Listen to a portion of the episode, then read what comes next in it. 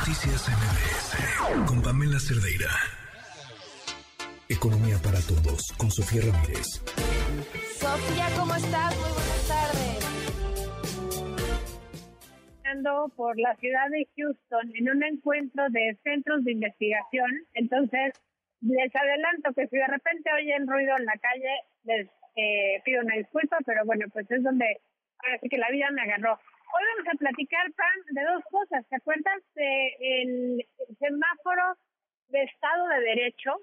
Que México, cómo vamos con la exposición y del nombramiento del nuevo subgobernador Omar Mejía, que ha sido pues eh, alguien que ha levantado mucha polémica. Polémico, que sí. lo platicaban ayer en la mesa ciudadana.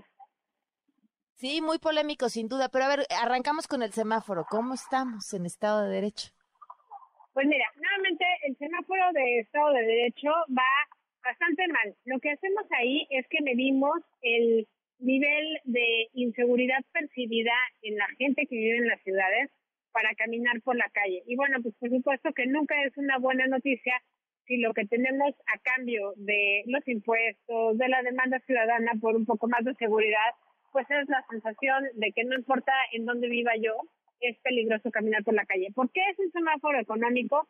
Bueno, pues porque obviamente de eso dependen un montón de decisiones económicas, como si voy a terminar la secundaria o voy a tomar un curso de actualización y regresar en la noche, o si voy a invertir en la papelería o la peluquería de mi vida. Entonces, pues un poco ese es el tema. Y fíjate que para el mes en cuestión, lo que estamos viendo, de hecho, es un, un semáforo que se actualiza de manera trimestral y con la actualización al cuarto trimestre del año pasado, pues tenemos que hay un gran porcentaje de la población que no se siente segura, es decir, solamente el 35.5% de toda la población de 18 años y más se siente segura caminando en la calle de su ciudad en México.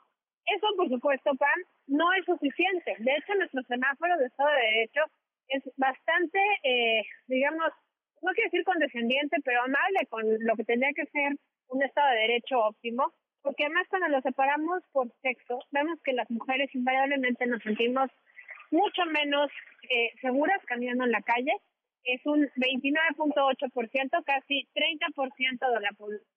Pero pues obviamente eso otra vez nos deja muy mal parados como sociedad, porque aunque los hombres tienen ca casi 12 puntos porcentuales más de percepción de seguridad al caminar por la calle, con un 42.3%, pues obviamente eso no es una eh, situación óptima ni para hombres ni para mujeres, pero sí destacar que la brecha de percepción de seguridad es 12% más para los hombres que para las mujeres caminando en cualquier ciudad del país. Esa es la primera parte y creo Es que tremendo. es un, es tremendo, Pam. es tremendo porque no es casualidad que las mujeres nos sintamos vulnerables al transitar, al invertir, al hacer negocios, al- no, no es una casualidad. Oye, bueno, y en cuanto al otro tema, el asunto del nombramiento. Pues mira, el nombramiento tiene distintas lecturas. Más allá de la lectura ciudadana, yo les diría lo siguiente. La Junta de Gobierno ciertamente es un órgano que da una señal importante hacia los inversionistas, eh, digamos al sector financiero. Uno de los mandatos del Banco de México es, por supuesto, mantener la estabilidad y el buen funcionamiento del sistema financiero y el sistema de pagos en México, pero no es el mandato principal. El mandato principal es mantener el poder adquisitivo de nuestra moneda y eso se hace pues por dos vías. Uno, eh, manteniendo la inflación lo más a raya que se pueda, lo cual se hace con política monetaria, que significa subir la tasa de interés cada vez que eh, sube la inflación, pues para contener justamente este aumento en la inflación del lado de la demanda. Hemos hablado muchísimas veces de eso. En la pandemia lo que vimos fue una combinación inicial de inflación por un problema de oferta, es decir, había más eh, personas que querían comprar bienes y servicios de las que estaban produciéndose y por lo tanto aumentaban los precios. Eso no se reduce, esa inflación no se puede contener con política monetaria y más bien eh, lo que hay que hacer es incrementar la producción. Bueno, dicho lo anterior, me parece que es muy importante que desde el sistema financiero, y el sistema financiero lo sabe, se tome en cuenta que el nombramiento de un subgobernador no hace verano. ¿Qué quiere decir? Que realmente la política monetaria la diseña la parte técnica del Banco de México, que es una estructura de carrera, una estructura con una solidez técnica muy importante y que obviamente el nombramiento de un subgobernador no va a hacer la diferencia en los cálculos que el, el Banco de México en la parte técnica le pone a disposición a la Junta de Gobierno para votar. Hay un dato que me dio un subgobernador recientemente, alrededor de nueve de cada diez decisiones de política monetaria desde el inicio de la autonomía como la conocemos en el Banco de México son conforme se presentan en los escenarios que calcula el staff más técnico del Banco de México y solamente una de cada diez acaba siendo ligeramente divergente. Es decir, un voto, en el caso de que Omar Mejía hiciese un voto distinto al que hiciera la parte técnica, pues no va a hacer la diferencia.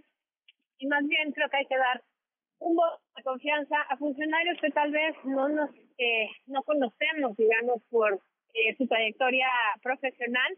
Eh, claramente eh, sí vemos una junta de gobierno cada vez más integrada por personas con menor número de trayectoria en años en el sector financiero, pero no se está violando la ley porque la ley marca que puede ingresar alguien sin experiencia en el sistema en política monetaria siempre y cuando acredite pues eh, experiencia en el sistema financiero, en el sistema de pagos, en la hacienda pública y demás, lo cual, bueno, siendo eh, también una interpretación amplia, podría decirse que Mar Mejía sí cumple. Entonces creo que desde ahí lo está viendo el sistema financiero, no vimos muchas fluctuaciones alrededor de eh, variables económicas por el nombramiento y la ratificación. Y bueno, pues más bien hay que tener la confianza que lo que importa es tener la autonomía del Banco de México y en caso de que hubiese algún tipo de vulneración a esa autonomía por una amenaza de reforma a la ley del Banco de México o incluso una reforma constitucional, entonces estaríamos hablando pues de una situación distinta. Pero con eso me quedo, Pan. Creo que eh, es un buen escenario, insisto, mientras la autonomía del Banco de México no se vea vulnerada. Y más o menos tiene Omar Mejía el mismo perfil que tiene la gobernadora actual del Banco de México, Victoria Ceja, Victoria Rodríguez Ceja, y dos, eh, comparten, digamos, una trayectoria porque ambos trabajaron para quien fuera secretario de Finanzas de eh, Miguel Mancera en la Ciudad de México y por lo tanto, bueno, pues pertenecen obviamente al mismo equipo empleado, al mismo grupo político y, y bueno, pues eh, nada que no se hubiese visto en otras administraciones. Pues sí, Sofía, como siempre, muchísimas gracias y un gusto poder platicar contigo. Gracias a ti, abrazo. Noticias MBS